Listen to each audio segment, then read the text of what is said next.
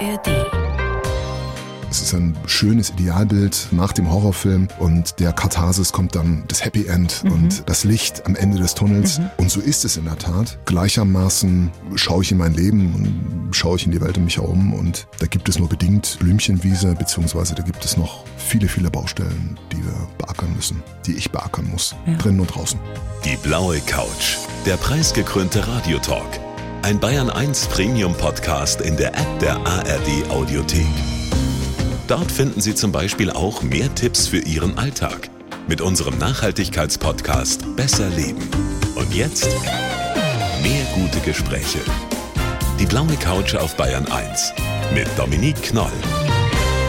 Die blaue Couch heute mit einem Gast, dessen Lebensgeschichte, ich schätze mal, da könnten wir drei Radiosendungen damit füllen. Der Autor und Coach Samuel Mefire ist heute da. Wie schön, dass Sie da sind. Hallo. Hallo, vielen Dank für die Einladung. Es ist ja oft so eine Floskel zum Warmwerden, die Frage, wie geht es Ihnen heute? Aber von mir kommt jetzt wirklich aus tiefstem inneren Interesse heraus. Wie geht es Ihnen, Herr Mafire? Finde ich toll, dass Sie das so sagen, weil ich bin ja jetzt in einem Alter irgendwie, wo, also ich will nicht sagen, ich sehe das Ende der Straße, aber ich bin erwachsen genug zu wissen, dass ich mutmaßlicherweise nicht unsterblich bin. Und deswegen finde ich es wundervoll, wenn, egal wo ich bin, egal an der Rewe-Kasse oder jetzt beim Radio, mhm. sich zwei Leute wirklich begegnen und die Zeit wertvoll machen. Mhm. Mir geht's heute den Umständen entsprechend, weil meine letzte Nacht im Familienbett war sehr bewegt. Und wegen der hab, Tochter. Ja, wegen der Tochter. Die hat sehr unruhig geträumt und deswegen war ich gefühlt jede halbe Stunde wach und ja, somit versuche ich mich heute mit doppelten Espresso äh, über Wasser zu halten. Und mit echt englischen Butterkeksen. Oh ja. Schauen Sie mal, wir haben oh, keine Kosten und Mühe gescheut, Ihre Lieblingskekse organisiert. Ich bin also wirklich überrascht und begeistert gleichermaßen. Ich finde es gut, dass Sie noch nicht am Ende der Straße sind, denn ich bin auch wie Sie Jahrgang 1970. Ah. Bestes Alter, Herr Mifira. Bestes Alter. Wir werden in unserem Gespräch heute Ihre unglaublich bewegte und auch sehr bewegende Geschichte erzählen. Wenn Sie jetzt heute reflektieren, was mhm. hätten Sie denn gerne früher in Ihrem Leben gewusst? Oh, das ist ja, das ist die große Baustelle. Was hätte ich gern gewusst? Ich hätte, glaube ich, sehr, sehr viele Dinge viel eher gewusst, aber äh, das verstehe ich zumindest für meinen Teil immer erst in der mittleren oder in der langen Rückschau. Mhm. Ich hätte gerne gewusst, dass kein Mensch auf der Welt immer zu 150 Prozent funktionieren können muss. Mhm. Das ist so ein Leitsatz, so eine Prägung, die von meiner Mutter stammt und die ähm, hat mir heftig zugesetzt und aus dieser Prägung heraus habe ich viele, viele, viele, viele Fehler gemacht. Und sie setzt mir heute nach all den Therapien und Seelsorgeterminen und, und, und setzt mir immer noch sehr derb zu. Und da bin ich mhm. immer noch am Arbeiten, eine halbwegs vernünftige Balance zu finden zwischen Engagement, zwischen Begeisterung, zwischen Commitment und jetzt mal alle fünf gerade sein lassen und nur da sein, für die Familie, für mich oder einfach nur mal atmen, Luft holen. Atmen ist immer eine gute Idee. Möglichst tief in den Bauch, ganz tief in den Bauch. Ich glaube, wir steigen jetzt am besten gleich mal mit Ihrem Lebenslauf ein, Herr Mefire. Dann kriegen unsere Hörerinnen und Hörer mal ein erstes Bild von Ihnen. Ich darf Sie bitten, den selbst vorzulesen mit Ihrer wunderschönen Stimme. Und danach sprechen wir drüber, okay? Oh, ich gebe mein Bestes. Ich heiße Samuel Mefire und bin trotz allem ein Optimist. Mein Leben lang wollte ich zu den Guten gehören und musste mich doch erst von den Leitsätzen meiner Kindheit befreien. Oh, das ist ja, passt ja anschlussfrei zu dem, was ich gerade erzählt habe.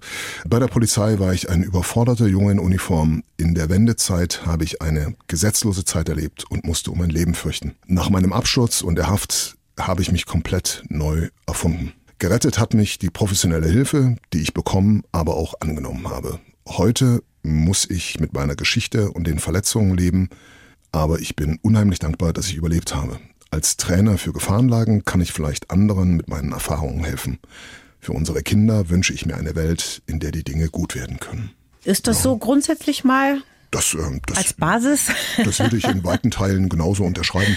Ähm, so an einer Stelle mhm. bin ich sensibel, Schrägstrich, möglicherweise hypersensibilisiert mittlerweile. Mhm. Ja, ich habe gewisse Prägungen, könnte auch sagen, ich habe an der einen oder anderen Stelle doch einen deftigen Rucksack zu tragen gehabt und mhm. trage den in Teilen noch. Aber es kann in keiner Weise eine Entschuldigung sein für, für ähm, Absturzgeschichten. Das ist mir immer ganz, ganz wichtig, dass ich, weil ich eben in der Öffentlichkeit stehe und zu meiner großen Überraschung so viele Leute an der Geschichte interessiert sind, dass nirgendwo der Eindruck entsteht, ja, jetzt äh, zieht sich darauf zurück, armes Hascherle in der Kindheit und mhm. deswegen konnte es ja gar nicht anders kommen. So, Ich sehe mich so nicht mhm. und ähm, wenn ich mich so sehen würde, möchte ich fast sagen, dämlicherweise, dann würde mich selbst halt eben auch zur Puppe anfäden, mhm. degradieren. Und ja. das ähm, deswegen, mm, ja, äh, das wäre die einzige Ergänzung. Nicht, ja. nicht Widerspruch, aber Ergänzung, ja. die ich machen ja, würde. Verstehe. Mhm. Genau. Dann gehen wir doch mal zurück in Ihre Kindheit. Wir haben es vorhin schon gesagt, Sie sind 1970 geboren, mhm. in der ehemaligen DDR in Zwenkau bei Leipzig. Ihre Mutter, eine deutsche Akademikerin, der Vater kam aus Kamerun, hat in der DDR studiert und man kann sagen, das erste große Drama ihres Lebens hat sich schon am Tag ihrer Geburt ereignet. Ne? Ja, beziehungsweise unmittelbar davor, weil mein Vater mm, eine sehr heftige Vergiftung erlitten hat, sag ich mal vorsichtig, und an den Folgen dieser Vergiftung am 11. Juli 1970 gestorben ist und das ist gleichermaßen mein Geburtstag. Mhm. Paradoxerweise hat er, je älter ich geworden bin, umso mehr Präsenz hat er in meinem Leben mhm. eingenommen oder vielleicht konnte ich ihn auch mehr Präsenz haben lassen. Mhm. Ihre Eltern haben ja eine sehr innige Liebesbeziehung geführt, mhm. waren zehn Jahre zusammen, zwei mhm. gemeinsame Kinder. Sie haben noch einen mhm. älteren Bruder. Ne? Mhm. Hat Ihr Vater denn so in der Familie weitergelebt? Also habt ihr euch dann regelmäßig Bilder angeschaut? Hat Ihre Mutter Geschichten von ihm erzählt? Oder was war das denn für eine, sage ich mal, Vaterfigur in der Erinnerung, die Sie damit ins Leben genommen haben? Für die Anführungszeichen Herrschaftszeit meiner Mutter, nein, sie konnte das für sich nur schwer bis nicht aushalten, was passiert ist. Ist ja auch kein Wunder, weil ne, sie war äh, an dem Tag, wo er starb, war sie 27 Jahre alt und lebte in der DDR mit zwei afrodeutschen Kindern, was also wirklich ein ja, maximaler, Vorsicht Erwachsenensprache, Arschtritt äh, gewesen ist, den mhm. man, oder ein Schicksalsschlag, den man als eine junge Frau oder als ein junger Mensch so erleiden kann. Deswegen für meine Mutter war es faktisch nur in ihren Phasen maximaler Betrunkenheit möglich, überhaupt über meinen Vater zu sprechen und dann halt auch sehr äh, bruchstückhaft und äh, unter Tränen und und und. Also es war für sie, glaube ich, wirklich traumatisierend, das, was mhm. passiert ist, aber auch, und das wissen wir ja vom Trauma, das eine ist das Schmerzereignis, was stattfindet, und das andere ist halt, auf welches aufnehmende Umfeld man trifft. Ja. Und dieses aufnehmende Umfeld, also angefangen von den Eltern, aber insbesondere eben auch von den Leuten der Nachbarschaft und diesem System DDR, wo halt diese Geschichte meiner Eltern in keiner Weise vorgesehen und auch maximal unerwünscht war. Deutsche Frau gründet eine Familie mit einem schwarzen Mann. Ähm, weniger das, sondern es war halt die Investition der DDR, also so war es angedacht, die Investition der DDR in einen Mann, der aus Afrika kommt mhm. und der soll gefälligst dorthin zurückgehen, weil dafür ist die Investition gedacht. Ah, also sie ist im Grunde genommen als Fernwaffe im Systemkampf gedacht. Mhm. Und jetzt sagt aber die Fernwaffe, ich habe eigentlich gar keinen Bock darauf, ich könnte mir auch vorstellen, hier einzuwurzeln. Schlussendlich ging die Tendenz deutlich daran, dass mein Vater zurück wollte und er wollte Kamerun aufbauen, aber natürlich in der Phase der höchsten Verliebtheit wollte er natürlich erstmal mit meiner Mutter mhm. zusammen sein und äh, meinem Bruder, also seinem Sohn. Und ich glaube deswegen auch diese Widerständigkeit des Systems bis hin dieses unsägliche Ringen um seine Leiche und, und, und was er mhm. zwei Jahre ging. Sie haben gerade schon kurz erwähnt, dass Ihr Vater vergiftet worden ist. Ich mhm. glaube, die endgültige Todesursache ist noch gar nicht hundertprozentig mhm. geklärt, oder? Mhm. Also ich habe im Rahmen des Buches versucht, so lückenlos, wie es mir mit über 50 Jahren Distanz möglich war, Indizien zusammenzutragen und daraus faktisch einen Fall zu stricken, dem ich so halt der Staatsanwaltschaft vorlegen könnte und äh, die dann segnend das auch zur Hauptverhandlung einreicht. Äh, ich betone immer wieder, ich habe auch im Buch nicht den Beweis antreten können, er ist vergiftet worden. Mhm. Aber es gibt viele gewichtige Hinweise, die zeigen von seinen Aussagen, den Aussagen meiner Mutter, also die völlige Abwesenheit von Akten bis hin dazu, dass dann nochmal ich in den äh, Anfang der 90er über eine Anzeige eine Mordermittlung initiieren wollte und auch mhm. diese Akten verschwunden sind aus der noch ganz jungen Geschichte Dresdner, Dresdner ja. Polizei. Ja. Also da gibt es so viele Hinweise, die darauf deuten, da hat ein unnatürlicher Todesfall stattgefunden. Und viel Vertuschung offenbar auch. Und viel Vertuschung. Ja, also ich glaube, es ist leider, leider, leider ein deutsches Problem, dass wir, dass wir glauben, wenn ein Fehler passiert ist, dann kehren wir den irgendwo drunter, weil Fehler dürfen nicht stattfinden. Mhm. So ist halt die Prägung meines Großvaters gewesen. So hat er meine Mutter geprägt, so bin mhm. ich geprägt. Ich hoffe, dass ich es bei meinen Kindern ein Stück weit durchbrechen kann, diesen Zirkel von wir sind perfekt, weil mhm. wir sind perfekt, ja, aber wir müssen nicht Tag für Tag perfekt sein. Und du bist genauso auch gut, wie du bist. Absolut. absolut. Das ist auch das ein ganz wichtiger Satz. Ne? unterschreiben, absolut. Ja.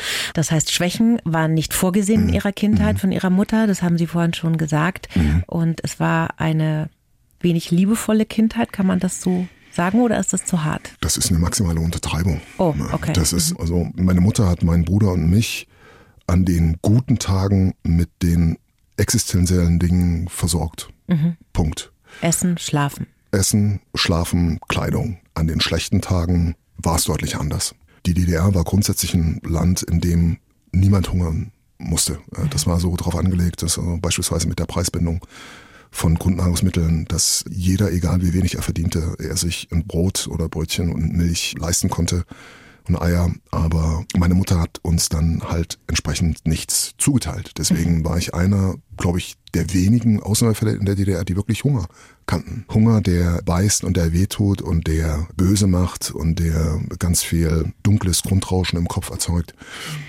Ja. Sie haben vorhin ja schon sehr verständnisvoll über Ihre Mutter gesprochen, dass sie einfach mhm. traumatisiert war von dem plötzlichen Tod mhm. Ihres Vaters. Mhm.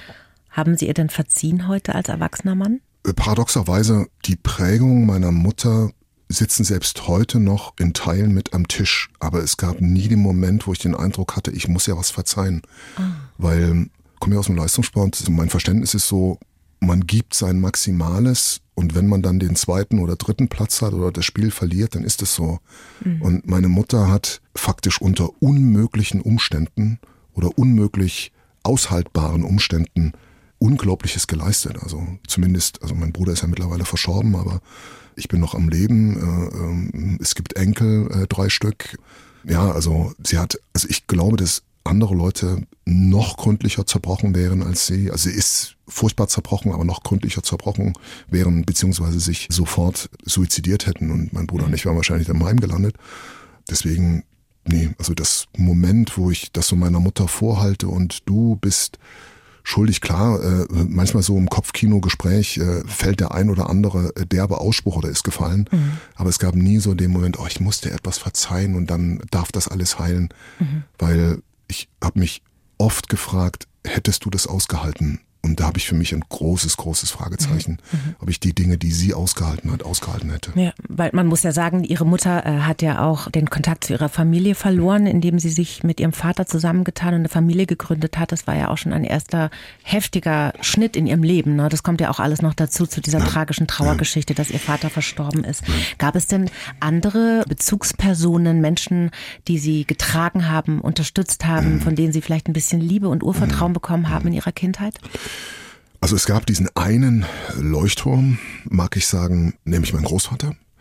Paradoxerweise war das Verhältnis zwischen meiner Mutter und ihrem Vater völlig zerrüttet. Die haben einen jahrelangen Grabenkampf geführt, weil sich er ausdrücklich gegen die Beziehung von meinem Vater und meiner Mutter ausgesprochen hat. Mhm.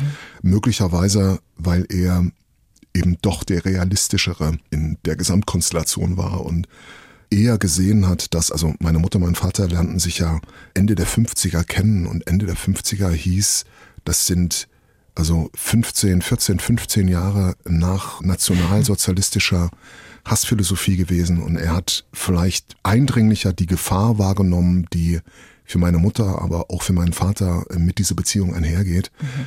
Und hat dann versucht, halt mit Druck meine Mutter dazu zu bringen, aus dieser Beziehung, also von dieser Beziehung abzusehen, beziehungsweise daraus auszusteigen. Und sie hat sich geweigert und deswegen haben die beiden ja knapp 15 Jahre nicht miteinander mhm. gesprochen. Also das war weniger Rassismus als die Angst vor dem Umgang mit der Gesellschaft, was diese mhm. Beziehung angeht. Der Vorwurf, mein Großvater wäre ein Nazi, den hat meine Mutter ja mehrfach und sehr intensiv erhoben. Nur dagegen spricht natürlich, wie liebevoll er sich mhm. um meinen Bruder und mehr noch um mich gekümmert hat. Also ich sehe dann den Punkt nicht darin, dass er sich ohne Not, er war ja gehobene Mittelschicht, mhm. ohne Not mit einem schwarzen Kind auf der Straße zeigt, was in dieser Zeit mit Sicherheit viel Kopfschütteln hervorgerufen hat. Das hätte ein Überzeugungstäter, ein ideologisch gefestigter Nazi hätte das nicht mhm. gemacht. Mhm. Ja, also mein Großvater, wie gesagt, der war die große, große Lichtgestalt. Also angefangen davon, dass ich zwei Jahre lang bei ihnen, in der, also bei meinen Großeltern in der Besucherritze, also wir würden es heute nennen Familienbett, früher hieß es Besucherritze schlafen durfte ja. und da wirklich zwei Jahre betütelt werden, äh, Frieden und vor allen Dingen dieses Gefühl der umfassenden Sicherheit, mhm. umfassenden Stabilität. Umsorgt werden, da ist eine, werden, ein Fels in der Brandung war das für Sie absolut, auch. Mhm. Ja. Wann kam denn das erste Mal in Ihnen der Berufswunsch Polizist auf? ich bin sowohl ein Kind der damaligen Überzeugung, also das Land DDR war ja dieser Versuch, Sozialismus-Utopie zu leben. Mhm. Und da gehörte halt ein, ein stabiles Rechtssystem und eine stabile Gesellschaft dazu und auch Wächter dieser Gesellschaft gehörten selbstverständlicherweise dazu und das Image der Polizei war in weiten Teilen doch grundlegend anderes. Also ich würde es eher jetzt mit, äh, mit den Franzosen vergleichen oder mit den Amerikanern, wo Polizei einen anderen Stellenwert in der Gesellschaft hat, als wir das äh, von heute kennen, dass äh, Polizisten und Polizistinnen ja häufigerweise so mit Müllabfuhr am sozialen Rand gleichgesetzt. Mhm. Äh, und auch werden. angepöbelt werden. Und, und angepöbelt so werden. Mhm. Und äh, ich glaube, die wenigsten würden auf einer Party auf die Idee kommen, zu sagen, ich äh, arbeite da und da und damit hausieren gehen, weil mhm. einfach das Image denkbar und völlig ungerechtfertigterweise sehr schlecht ist. Und ich war auf der einen Seite Kind meiner Zeit und auf der anderen Seite war ich natürlich auch jemand, der in diesem Unrechtssystem meiner Mutter gelebt hat. Und da war irgendeine Stimme in mir, also diese Stimme Hoffnung, die halt getriggert hat, da muss noch etwas anderes sein. Also hinter dem, was ich hier erlebe, was du da erlebst, muss noch eine gerechte Welt sein. Mhm. Und wer bringt denn gerechte Welten? Das sind so, und da sind die wir wieder Polizei. beim Kind meiner Zeit. Das oh sind Gott. genau, das ist, das ist die Polizei, das ja. ist der Volkspolizist, der halt überall dorthin geht, wo Unrecht passiert und wo die anderen Angst haben und dorthin gehen die Volkspolizisten und dorthin machen die, dass Dinge wieder gut werden. Und ich wollte halt schon sehr früh zu den Guten gehören. Mhm. Und vielleicht dort, wo ich mich selbst nicht retten kann, und das ist, glaube ich, die eigentliche Kunst und die hohe Kunst, dort halt andere zu retten, stellvertretend. Mhm. Das ist äh, doch ein ziemlich zusammengebackener Brei. Das war 1989, im Jahr des Mauerfalls. Da sind Sie zur Volkspolizei gegangen. Ja. Das war ja eine harte Zeit, Anfang der 90er damals. Wir denken zurück an Hoyerswerda, da haben Flüchtlingsunterkünfte gebrannt und Sie haben als junger Polizist die Arbeit angetreten. Beschreiben Sie uns doch mal diese, diese Anfangsjahre als Polizist, die ersten ein, zwei Jahre. Wie haben Sie die erlebt? Ich bin im Mai 1990 zur damaligen noch Volkspolizei gekommen. Das war mein erster Anlauf bei der Polizei. Einmal bei der ähm, achten kasernierten Einheit der Volkspolizei in Dresden und dann noch zu einem Training bei der neunten in Potsdam Eiche. Und das, was mir heute so ein bisschen bei der Einheitserzählung fehlt, ist, dass also neben dieser großen, großen Hoffnung, neben dem großen Aufbruch, der stattfand, dass es eben auch eine Situation der maximalen gesellschaftlichen Ungeregeltheit mhm. äh, war. Es war faktisch in Ostdeutschland ein Irak-Moment. Das Alte war implodiert, war zerschmettert und das Neue war noch nicht ausreichend gekommen oder war noch überhaupt nicht gekommen. Mhm. Und in dieser Übergangsphase gab es chaotische Zustände, die einhergingen mit einer absurden Intensität und einem absurden Umgang von Gewalt im öffentlichen Raum, mhm. wie man sich es heute nicht vorstellen kann. Und da ist Hoyerswerda oder Lichtenhagen, ist da eine Facette dieser Gewalt im öffentlichen Raum, die mhm. stattfand. Und natürlich richtet sich Verunsicherung in Krisenzeiten ganz, ganz häufig Vorsicht Erwachsenensprache richtet sich dann gegen die üblichen Verdächtigen. Das sind also die natürlich immer die Juden, äh, die Kommunisten, äh, die Schwulen, weil man die auf die eine oder andere Art und Weise relativ gut identifizieren kann und natürlich alles, was mit Hautfarbe zusammenhängt, weil mhm. auch da kann man gut eine Klassifizierung vornehmen. Also eine Hautfarbe, eine krumme Nase, dit, dit, dit, da lässt sich halt dann gut Maß nehmen und Anlauf holen. Und deswegen, ja, es war insgesamt eine Zeit, da wünschte ich mir heute auch, dass wir ehrlicher wären in der Reflexion mhm. und uns das nicht so äh, schönreden und zusammenspinnen würden. Mhm. Weil ganz so, wie es heute erzählt wird, war es nicht. Ich war dabei. Also, dass nicht nur alles gut war, glaube ich, das ist den meisten schon klar. Aber ich glaube, wie, wie gewalttätig zum Teil diese Zeiten auch waren. Ne? Also, ja, Sie beschreiben in dem Buch ja auch da von irgendwelchen Nachtclubs, wo dann irgendwelche Banden aus dem Westen aufgetaucht sind und alle vermöbelt haben und zwar brutalst. Also, das sind natürlich Sachen, die haben dann nicht alle in der Presse stattgefunden, aber Sie ja. haben das wirklich erlebt, ne, damals. Betäubungsmittelhandel, den wir ja so in der DDR, also in der Fläche gar nicht weder kannten noch handhaben konnten. Mhm. Prostitution, die ja quasi ausschließliches Tool des Ministeriums gewesen ist und dann aber auch in der Fläche Einzug hielt und eine völlig überforderte Polizei, die vor sich hergetrieben wurde von äh, Joachim Gauck, der spätere Bundespräsident, der da in den Amtsstuben mit der großen Sense durchgegangen ist und alles, was irgendwie halbwegs systemnah aussah und systemnah war ja faktisch alles, mhm.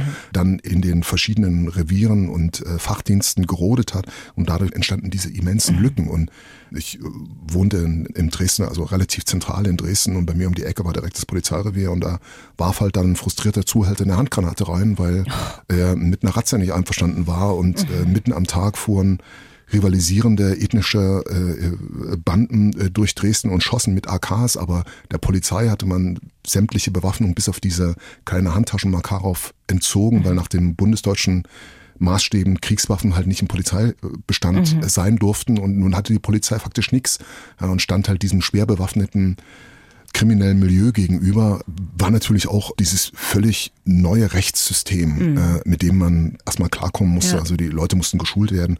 Auf der anderen Seite war Volkspolizei ja eine doch sehr robust gedachte Struktur. Also faktisch war es eine Infanteriestruktur, also das, was man heute mit Panzergrenadieren gleichsetzen würde. Mhm. Und so waren sie auch ausgestattet. Aber das sollten sie ja nicht mehr sein nach dem neuen Verständnis. Aber möglicherweise hätte es das in den Übergangsjahren ein Stück weit gebraucht. Da hätte man vielleicht auch eher Konföderationsmodell als Eintopfmodell wählen müssen. Mhm. Aber es muss ja alles ganz, ganz schnell gehen, weil der Druck aus der Fläche war ja groß, die Erwartungen der Leute waren hoch und so ging es eben sehr zur Sache. Und Sie mittendrin als junger Mann und dann genau. hatte Sachsens damaliger Innenminister Heinz Eggert eine Idee, ja. die hat sie über Nacht in ganz Deutschland, eigentlich auf der Welt bekannt gemacht mit einer Kampagne gegen Rassismus mit ihrem Gesicht. Beschreiben ja. Sie mal, also das war ein großes Porträt von Ihnen. Drunter stand, ich bin ein Sachse und Sie waren der mhm. erste schwarze Polizist in Sachsen und der Posterboy der Antirassismusbewegung in Ostdeutschland. Ja, nein, jein. äh, Heinz-Heiner Eckert hat natürlich eine ganz, ganz wichtige Rolle für mich gespielt. Mhm. Also ich als der Junge, der ständig auf der Suche war nach Vaterfiguren, da war er natürlich eine Lichtgestalt, absolut. Neben meinem Großvater und meinem Trainer, meinem Kompaniechef, glaube ich, ist er die herausragende oder eine der herausragenden ich will nicht sagen Platzhalterfiguren, aber diese Ersatzvaterfiguren in meinem mhm. Leben.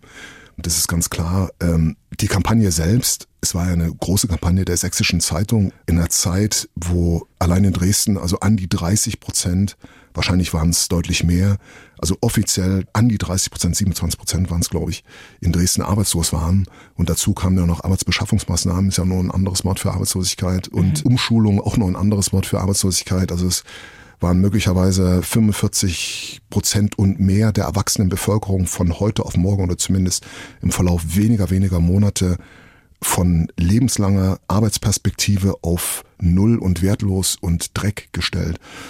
Und in dieser Zeit war diese Kampagne ein Versuch an das Selbstwertgefühl in einer positiven, genial intensiven Art und Weise an das Selbstwertgefühl der Ostdeutschen, insbesondere der Sachsen, die ja das Ostdeutsche Kraftzentrum darstellen, äh, zu appellieren und zu sagen, ja.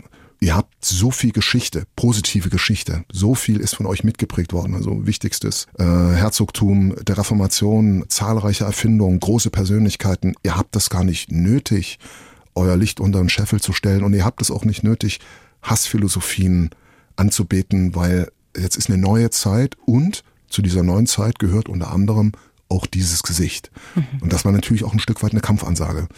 Und Heinz-Heiner Eggert hat halt von Anfang an, und das war ja völlig anders, als das bei seinem äh, Vorgänger der Fall war, der sich ja öffentlich hingestellt hat und hat äh, groß getönt, äh, Nazis, das ist eine Erfindung der Presse. Wir haben überhaupt kein Gewaltproblem. Ja, da brannten die Heime, ja, da wurden Leute gehetzt. Und, und sein, seine größte Sorge war, dass Sachsen halt ein schlechtes Image hat. Mhm. Und da war über Nacht mit dem neuen Minister ein ganz anderes Bewusstsein da. Und ich glaube, er war sich auch nicht sicher, ob dieser Freistaat noch einige Monate bestehen wird. und ob man diesen Kampf um die Straße als Staat gewinnen kann. Ich glaube, das stand spitz auf Knopf. Aber er hat gesagt, solange ich Verantwortung habe und solange ich atme, also er stand ja auch auf den Abschusslisten ganz, ganz oben, solange werde ich mein Bestes geben, weil ich akzeptiere diesen Zustand nicht. Ja. Wie hat denn diese Bekanntheit durch diese Werbekampagne Ihr persönliches Leben verändert? Das hat ja sogar die New York Times abgedruckt, das Foto. Das ist echt verrückt, was da passiert ist. Ich meine, Sie waren ein kleiner, junger Polizist, wir haben es im Lebenslauf gehört, ein, ein kleiner Junge in Uniform im Prinzip und plötzlich kannte Deutschland Ihr Gesicht. Also in Uniform war ich ja nicht. Ich war ja, hatte ja, ja als Ergebnis der Gauk-Brandrodung hatte ich ja einen völlig unverdienten Platz im Bereich der Kripo.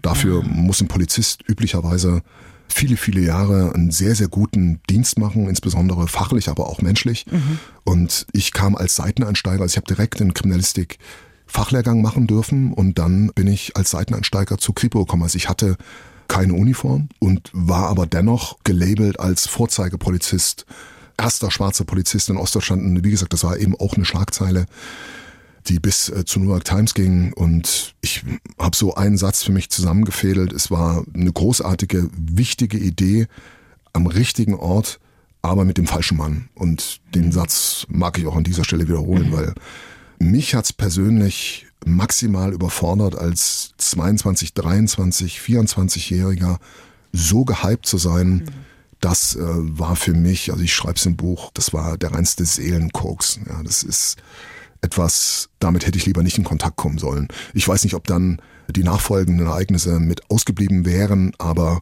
möglicherweise hätte es zumindest mal eine Periode der Stabilisierung gegeben oder irgendwas, ich weiß nicht. Also Sie haben da ein sehr gutes Leben, sage ich mal in Anführungszeichen, geführt. Sie sind äh, rumgereicht worden, waren in vielen Talksendungen im Fernsehen, sind Business Class geflogen und so weiter. Das war ja auch ein ganz eine ne neue Welt für Sie damals. absolut, absolut. Als junger Mann. Aber es war einfach viel zu viel, viel zu schnell, viel zu viel. Und dann vor allem auch noch dieser Seiteneinstieg in die Kripo, wo mhm. Sie selbst schon gesagt mhm. haben, normalerweise geht das über viele Jahre, wo ja, man auch lernt, die Dinge zu verarbeiten, die man da mhm. erlebt. Das hat Ihnen auch gefehlt. Also eigentlich hatten Sie einfach viel zu viel auf der Festplatte, oder? Ja. Ja. Ja, Punkt. Anders kann man Punkt. Und deswegen haben sie 94 gesagt, so, das war es jetzt mit mir und der Polizei.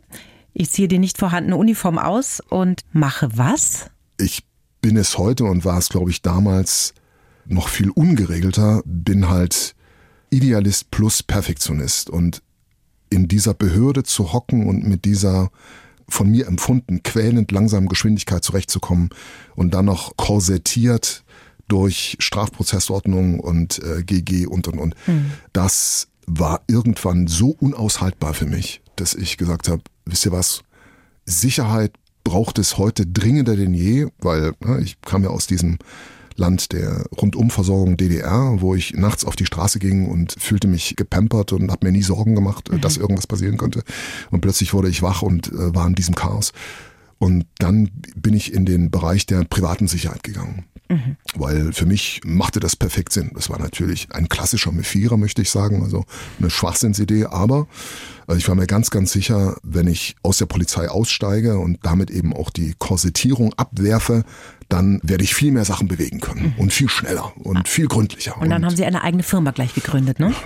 Ja, also ich habe ein Bewachungsgewerbe angemeldet, ähm, um es ein Stück niedriger zu hängen, habe ein Bewachungsgewerbe angemeldet, äh, habe, glaube ich, selbst eine grundlegend gute Ausbildung mitgebracht und hatte Leute um mich herum, die auch sehr, sehr gute Ausbildungen und Einsatzerfahrungen mitbrachten, äh, von ich zumindest keine Ahnung hatte, war das Betriebswirtschaftliche. Und mhm. damit habe ich mich dann ratzfatz auf den Hosenboden gesetzt. Und da kommt es dann wieder zum Punkt Perfektionismus, da aber Versagen sich ja nicht in meinem Wörterbuch fand. Dieser Zustand war einfach nicht vorgesehen habe ich dann gesagt, ja, äh, ja, was mache ich denn jetzt? Äh, ja, Versagen gibt's ja nicht, deswegen mache ich jetzt was ganz Schlaues. Mhm. Und bin auf die Idee gekommen, halt dann mit diversen Überfällen, die sehr, also wirtschaftlich äh, sterbenskranke, Anführungszeichen, Firma zu retten. Mhm. Und habe dann tatsächlich Überfälle gemacht, äh, habe das Geld in die Firma gesteckt und bin folgerichtig ganz, ganz tief nach unten gestürzt. Also ein dunkles äh, Highlight war beispielsweise der Überfall auf einem Rentner Ehepaar. Also das war so, glaube ich, die dunkle Sternstunde, mhm. die damit stattfand. Und das war natürlich, ja, folgerichtig, long story short, mhm. folgerichtig äh, bin ich dann schnell aufgeflogen und nach einem knappen Jahr Flucht dann in die Haft gekommen. Also habe mich äh, dann im Kongo gestellt, bin in die Haft gekommen und habe dann äh, neun Jahre, neun Monate Urteil kassiert. Jetzt haben Sie das aber ganz schnell erzählt, alles haben wir viele, zack durch. Was, was mich aber schon interessiert, weil das ist ja so als Außenstehender, wenn man Ihre Geschichte hört, Sie hatten große Sehnsucht, zu den Guten zu gehören und so weiter. Dann kam also der Ausstieg bei der Polizei, die eigene Sicherheitsfirma, finanzielle Probleme und dieser Schritt dann zu sagen, ich werde jetzt kriminell, ich überfalle mhm. eine Bank. Mhm. Können Sie sich da noch erinnern? Haben Sie da Gewissen, Bedenken? Sie sind ja ein schlauer Mensch. Haben Sie das da mhm. alles beiseite geschoben oder gab es das da einfach nicht? War dann die Verzweiflung so groß und der Motor, das muss jetzt funktionieren, dass es dann gar nicht mehr existiert, dass da irgendwie Bedenken kommen oder ein schlechtes Gewissen oder sagen, nee, ich bin doch einer der Guten? Ähm, ich nenne es mal, nenn's mal so, das Orchester oder der Chor der inneren Verkläger hat so laut geschrien, du Loser, mach doch jetzt was und mhm. du kannst doch hier nicht alles im Bach runtergehen lassen. Was ist denn mit dir los? Jetzt schalt mal den Gang hoch. Wenn ich mir selbst eingestanden hätte, also auf einer rationalen Ebene war ganz klar, was ich mache, ist falsch. Ja. Widerspricht meinen Prinzipien. Wenn ich mir das aber eingestanden hätte, hätte ich es nicht machen können. Deswegen habe ich mir das durch, ja, also die lassen ja die Stadt vor die Hunde gehen und wenn wir jetzt hier einbrechen und die Hütte zumachen müssen, mhm. dann ist ja die letzte Verteidigungslinie gebrochen. Dann strömt nur noch das Chaos. Und unter diesem Vorwand, was anderes war es nicht, mhm. weil da mit den Überfällen, das war absolut jenseits jeder roten Linie unter diesem Vorwand habe ich dann gemacht, was ich gemacht habe. Mhm. Aber das ändert nichts an der Tatsache, dass natürlich Bullshit war. Das also Sie hab haben das legitimiert dann genau, sozusagen. Genau. Okay, durch dieses Argument. Haben Sie denn nach den Überfällen, ich glaube, Sie haben einen Nachtclub überfallen, dieses mhm. Rentner-Ehepaar, was Sie gerade mhm. gesagt haben, und eine Bank, ne? Mhm. Ja. Und eine Diskothek. Und genau. eine Diskothek. Genau. Haben Sie denn danach irgendwann mal Kontakt gehabt mit den Opfern, zum Beispiel mit dem älteren Ehepaar? Ich habe Kontakt mit den Opfern gehabt. Ich gehe jetzt nicht ins Detail, weil mhm diese Gespräche empfinde ich als Geschenk. Das hätte ich persönlich ehrlich gesagt nicht erwartet, dass ich die mhm. Gelegenheit bekomme. Umso dankbarer bin ich dafür. Es war schwierig und gleichermaßen vielleicht doch ein klitzekleines Puzzlestück zu irgendetwas, was dann im Gesamtbild vollständiger werden darf und vielleicht doch, wenn ich, weil Heilung klingt so banal, aber was eben vielleicht doch ein Beitrag zu einem irgendwann mal stattfindenden Heilungsprozess geben kann oder sein kann. Genau, also ja, es gab Kontakte. Neun Jahre, neun Monate? Knapp zehn Jahre, ja. Man kann sich das immer gar nicht vorstellen, was da einem Menschen vorgeht, wenn man vor Gericht steht und der Richter verkündet das Urteil. Haben Sie es als gerechte Strafe empfunden oder was ist da in Ihnen abgelaufen? Also ich mir, ich mir, glaube ich, auch nur grundlegend Gedanken machen konnte ähm, über eine moralische Dimension, war es erstmal für mich etwas, der ich an Haft war. Ich bekomme jetzt neun, neun Jahre, neun Monate, also mehr oder weniger zehn Jahre. Mhm. Wo stehe ich heute mit meiner Kraft?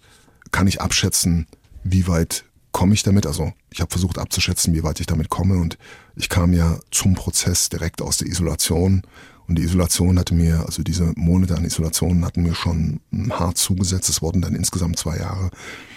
Und aus meiner damaligen Perspektive hätte der Richter auch sagen können, lebenslänglich. Sie werden für immer in der Haft bleiben, weil mhm. mein Eindruck war, ich werde auf gar keinen Fall über diese Strecke kommen. Also ich bin ja jemand, der gewohnt war, über die, ich komme ja aus dem Ausdauersport, also über die lange Distanz zu gehen. Aber das war eine Distanz, das war einfach unmöglich. Es war unstemmbar. Und deswegen, also bin ich da, ja, in ein tiefes Loch gefallen, aber wie es halt so ist, der, der Mensch wächst mit seinen Aufgaben. Und ich sehe es für mich persönlich als etwas, wo ähm, Ex von, von mir hat mal den Satz geprägt, what comes around goes around, was karmisch gesehen für Ausgleich gesorgt hat. Mhm. Was, ähm, ich habe an der Kreuzung gestanden, habe mich für die falsche Abbiegung entschieden und äh, irgendwann kam ich dann an den Haltepunkt und da hat mir dann einer die Quittung gegeben, hat mhm. gesagt, so, äh, für dieses Abbiegen äh, bitte 9,50 äh, Euro. Und die habe ich dann bezahlen müssen. Ja. Zähneknirschend, aber halt bezahlt. Im Jahr 2002 sind Sie dann nach sieben Jahren entlassen worden, mhm.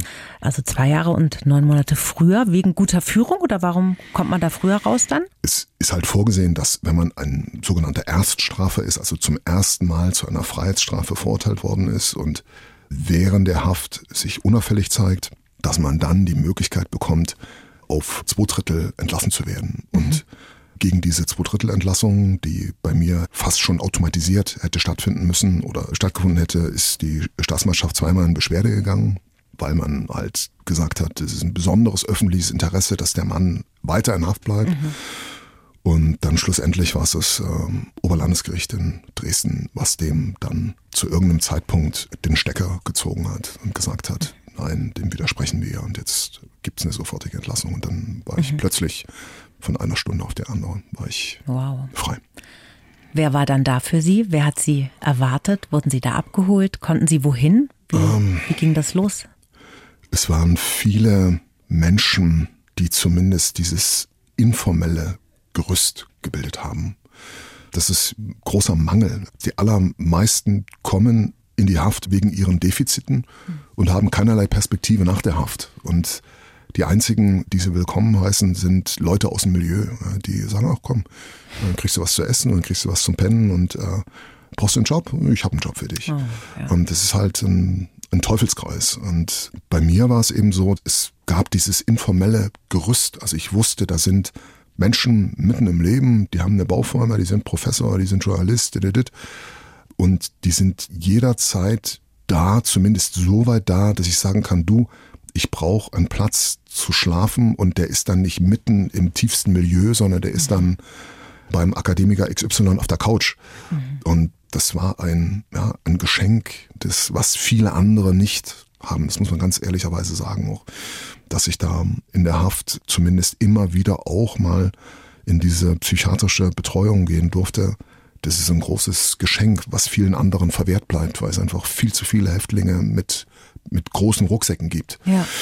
Das heißt, man kann sagen, Sie kamen aus dem Gefängnis eigentlich relativ aufgeräumt raus. Kann man das so sagen? Weil klingt jetzt so ein bisschen so, als hätten Sie diese Zeit ah. auch ein bisschen nutzen können für sich. Ich habe versucht, das Beste daraus zu machen und gleichermaßen in der Haft, also als bekannte Person, dazu noch als Polizist, in der Haft zu einer Zeit, wo in Sachsen das Strafvollzugssystem in einem großen Umbruch war und vieles ja, war noch in der Bearbeitung, sage ich vorsichtig, war so, dass ich froh war, am Ende des jeweiligen Tages noch an einem Stück zu sein. Es war eigentlich gegen alle Wahrscheinlichkeiten, dass ich überhaupt noch am Leben durch diese lange Haftzeit komme.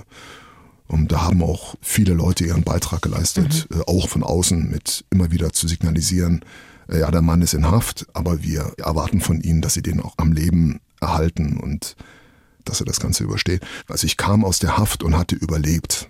Punkt. Und dann hatte ich die Gelegenheit, an mir zu arbeiten.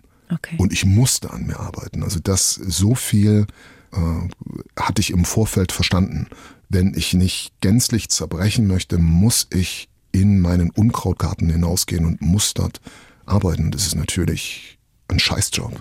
Haben Sie das alleine gemacht oder sind Sie gleich in eine therapeutische Betreuung gegangen dann? Mm, ein, ein Lob auf die Techniker Krankenkasse, die da von, von Anfang an ohne Wenn und Aber Langzeittherapie möglich gemacht hat. Aber äh, bei Lichte betrachtet richtet sich mein Lob eigentlich an alle, die im solidarischen System der Gemeinkassenfinanzierung das möglich machen. Also an die Oma Erna, an den Busfahrer Egon, der die seinen Beitrag zahlt und die ja. alle mitbezahlen mhm. und möglich machen, dass man dann äh, völlig äh, verkorkste, kaputte Festplatten wie die meine in die Reparatur mhm. nimmt und da ein Spezialist sich dran setzt und ganz viel Mühe macht da irgendwelche unsinnig erscheinende Einzelteile zusammenzusetzen. Mhm. Und, das, ähm, und ich glaube, diese Geschichte gibt es auch nur, so wie sie verlaufen ist, gibt es auch nur in Deutschland. Ich höre ja immer sehr, sehr viel Gemecker. Und nachdem ich auf einigen Plätzen der Welt gewesen bin, die weniger fürsorgend und weniger hübsch sind, äh, kann ich nur sagen,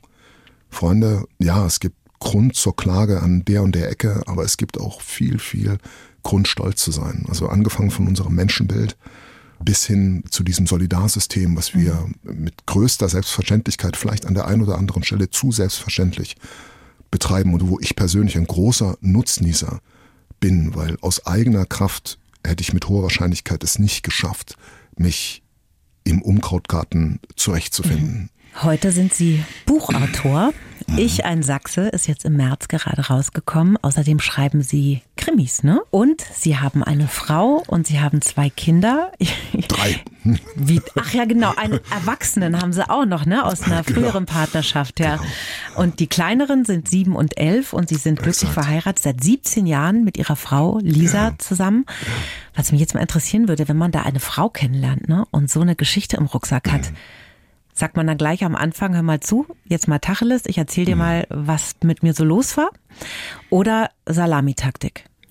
Also äh, vorher gibt es noch äh, Tagesgruß und eine Bemerkung zum Wetter, aber dann spätestens dann äh, geht es zur Sache, weil okay. ich habe da keine Lust drauf gehabt auf Versteckspiel, mhm. dass dann so scheibchenweise die Enthüllung stattfindet. Da bin ich jemand, der, also wenn ich irgendwo mit Menschen in die persönliche Begegnung komme, der dann also entweder weiß derjenige oder diejenige sowieso schon Bescheid über meine Geschichte, zumindest grundlegend, oder ich gehe hin und sage, du, du sollst die Freiheit haben, dich zu entscheiden, ob du hier mit mir sitzen magst oder nicht, weil ich bin der und der. Mhm. Und dann hat der andere oder die andere äh, die Freiheit zu sagen, ja, mhm. okay, äh, habe ich keinen Bock drauf oder äh, okay, lass uns mal reden und schauen, wer du wirklich bist und wie du mhm. dich heute gibst und äh, wohin unsere Reise gehen kann. Das heißt eigentlich, man kann sagen, Sie haben alles gefunden, was Sie gesucht haben. Liebe, Bindung, Vertrauen, Sicherheit, eine Familie.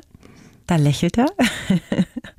ist schon so, oder? Ähm, ja, der große Erfolg ist ja schon mal die Tatsache, am Leben zu sein. Mhm. Also wenn man bedenkt, äh, alle anderen aus meiner Familie sind weg. Ihre Mutter ist auch schon verstorben, ne? Hm. Mein Vater ist tot, meine Mutter ist tot, mein Bruder ist tot, wo ich denke, ich habe das Geschenk, was aber mit großer Verantwortung einhergeht, dass ich da bin. Und aus welchen Gründen ich auch immer da bin, weil ich behaupte jetzt mal ganz salopp, dass meine Lebensleistung nur ein Bruchteil der Lebensleistung meiner Mutter ist. Das gibt mir häufig zu denken, ist aber auch so der Turbotreibstoff, der mich am Gehen hält weil die anderen sind eben nicht da und der, der gehen kann und deswegen gehen muss, bin ich halt. Und deswegen musste ich gerade so lächeln, weil also es ist es ist ein schönes Idealbild, dass nach dem Horrorfilm und der Katharsis kommt dann äh, das Happy End mhm. und äh, das Licht am Ende des Tunnels mhm. und so ist es in der Tat und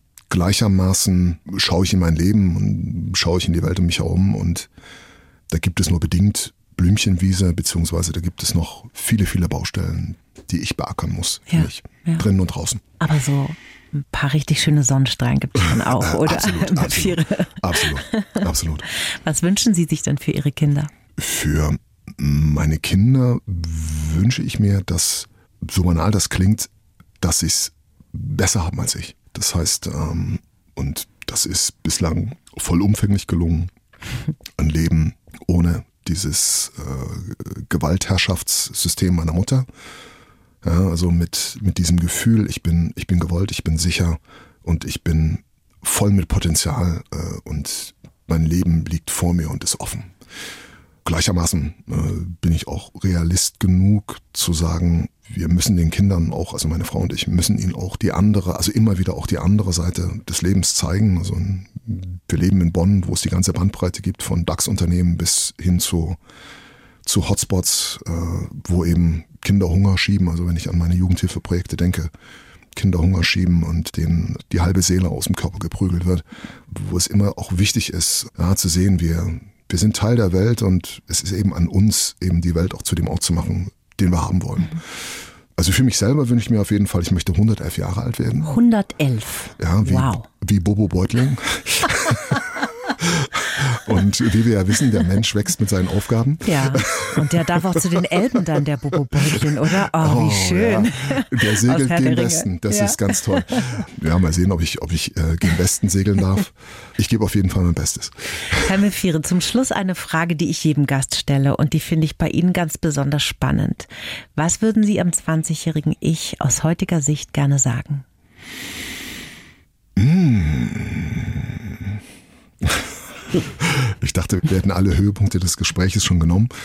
Meinem 20-jährigen Ich würde ich sagen, wenn ich sehe, in welcher Welt du gerade dich bewegst, verstehe ich deine Filter in der Brille, aber ich darf dir sagen, als einer, der die Reise schon angetreten ist und schon die Jahre gelebt hat, schalt einen Gang runter. Ein Schritt nach dem anderen. Und dass Dinge funktionieren nicht, Dinge brauchen Zeit, gehört schlichtweg mit dazu. Oder vielleicht auch anders ausgedrückt, sei ein bisschen erwachsen. Aber das wäre vielleicht auch ein Appell gewesen, der in eine dunkle Halle fällt, weil mhm. genau dieses Erwachsensein. Ähm, das ist ja der Weg. Genau. Äh, ist ja, genau, ist ja, ist ja der Weg der, der Erfahrung, mhm. äh, Stück um Stück, Schritt um Schritt. Genau. Herr Mefire, ich muss jetzt erstmal dieses Gespräch verarbeiten. Das ist ganz schön harter Stoff gewesen zum Teil. Aber auf der anderen Seite finde ich es trotzdem erstaunlich und auch bewundernswert, wie Sie sich da rausgeholt haben aus allem und wie reflektiert Sie auch über das sprechen, was Sie getan haben, erlebt haben in Ihrem Leben. Und ich danke Ihnen, dass Sie das heute mit uns geteilt haben. Ich danke sehr für die Einladung.